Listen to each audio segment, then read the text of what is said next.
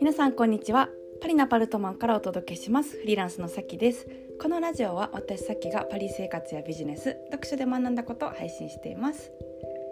え皆さんお元気でしょうか？えフランスは今日は天気が良くて気分がいいです。はい。単純かって感じですけど。うん、あのー、最近ね、えっと、LINE の公式の方にポッドキャストの感想をいただくことが多くてもうめちゃくちゃ嬉しくて励みになってます、はい、結構しかも皆さん長文でいただくんでなんか長文属性の私に あの近い方がこう結構来てくださってるんかなって思うんですけど基本皆さんあの20行ぐらいのメッセージをいただくっていう、はい、感じでもあの活字中毒の私としてはもうね好物と言いますか もうやったみたいな感じで読ませてもらってますけども、うん、はい。あのちょっとね11月、えっと、私若干忙しくってあの全部返事を返しきれなく切れてなくて本当に申し訳ないんですけども、はい、あの全部見てて、うん、あの落ち着いたらちょっとあの今更回みたいな感じであの漏れがなければ返事をしたいなとは思ってるんではい、あのせっかくいただいた皆さん本当にありがとうございます。はい、うん、ちょっとあの心の中では返事してるんですけど すいません。であの今日はですねどんな話をしようかなと思ったんですけど、えっと、インスタグラムでねあの私質問ありますかっていう、まあ、機能が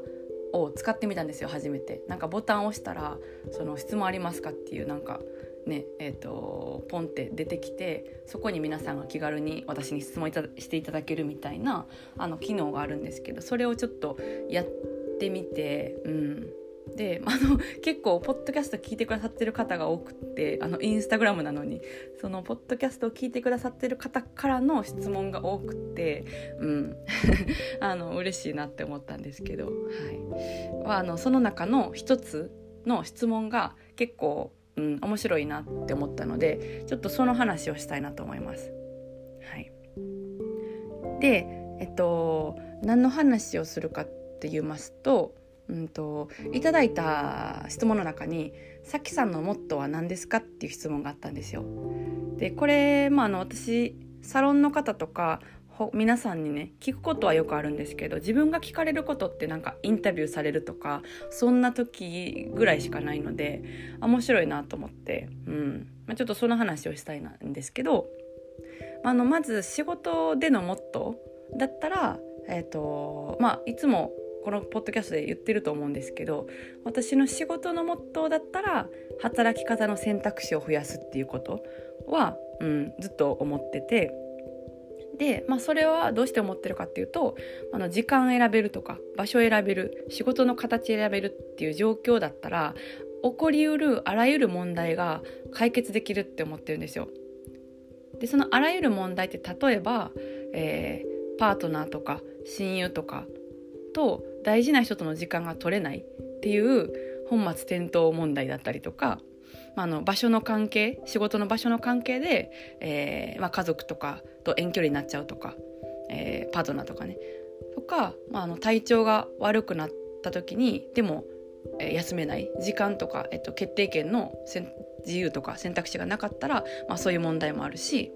あと、まあ、あの人生が仕事の to do これやってこれやってって人から言われることに支配されてその to do の隙間時間でしか好きなことができない本末転倒とかそういうあらゆる問題のことです。で自分でビジネスをやって自分に決定権が結構あればあの選択肢って、えーと、作れるのでそういうあらゆる問題が結構解決できると思ってるんですよ。うんそうそう場所とか選べたりするとなんかパートナーとね離れ離れになって苦しいみたいなこともないですし、うん、あとそうですね。なんか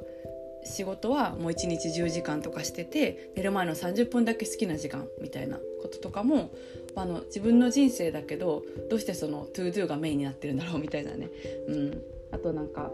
えー、バカンスで年に2回休みで旅行に行けるみたいなのとかも、うん、なんか旅行が好きだったらじゃあいつでも旅行に行ける状態をメインにして、うん、で他の時にまあ仕事をするみたいなあのこともできうるじゃないですか今の時代だったら特にねインターネットがあるから。うんなので、えっと、そういうのを結構モットーにしてますね。はい。えー、まあ、でですねうん、なんでその6年前から仕事の中にできるだけ自分の決定権っていうのを多く入れるようにして選択肢がある自由っていうのを取れるように、えー、試行錯誤してます。ずっと試行錯誤してます。うん、で、えーと、仕事関係ないモットーだったら、えー、何かなって思ったんですけどいつもこれを考える時に学生の時から思い浮かぶ言葉は「ケセラセラ」っていう言葉で、うん、あの、なんとかなるとか、気楽に行こうよみたいな意味なんですけど、これですね。うん。はい。なんで、うん、もう結構そうですね、10代ぐらいの時から、ケセラセラってあの 割と思ってるんですけど、うんまあ、なんとかなるとか気楽に行こうよって思ってたらなんか解決法が見つからない局面とかでもなんかそんなに心をこうね波た波立たせらずに過ごせますし、えっと、解決法も頭が柔らかくなるから見つけやすいですし、うん、見つからなかったとしてもじゃあその中でなんか楽しもうみたいな感じになるので、えっとまあ、結構いい言葉だなって思ってて。うんでさらにあのこの言葉って年を重ねれば重ねるほど生きるなって思うんですよ。なんかその10代とか20代の頃とかにこのあの気楽に行こうよなんとかなるさ精神あったんですけどあのまあそういう時って結構なんかなんでしょうね。もうエネルギーとか爆発してるから10代とか20代の時ってもうコントロールできないんですよね。だからそのそのなそういうこう、まあ、思春期みたいな時代ですよね。10代20代って。その時のその時にこの自由に行こうぜみたいななんとかなるさ精神やだったら結構やばいやつに なるんで、ま、あのまあまあやばいやつだったと思うんですけどはい。まあ、その、えっと、30代とかに入ってねであの、まあ、ある意味ちょっと落ち着くというか良くも悪くも落ち着くってなった時にこの言葉は結構生きてくるなっていう、うん、のは思います。頭固く、えー、なりすぎずに、うん、なんか柔軟に楽しめるなみたいなでもそのエネルギーとかも10代ぐらいの時みたいになんかもう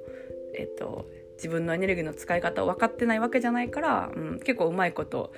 うん、柔軟にできるなみたいな、はい、イメージがあるので、うん、まあ結構いいなと思って、はい、この言葉はずっと好きですね。うん、あの私のあの親から教えてもらった言葉だったと思うんですけどこの言葉。うん、はいですね。じゃあ、えっと、今日はこの辺で、えお開きにしまして、また次回のポッドキャストでお会いしましょう。えー、それでは皆さん今日も素敵な一日をお過ごしください。それでは。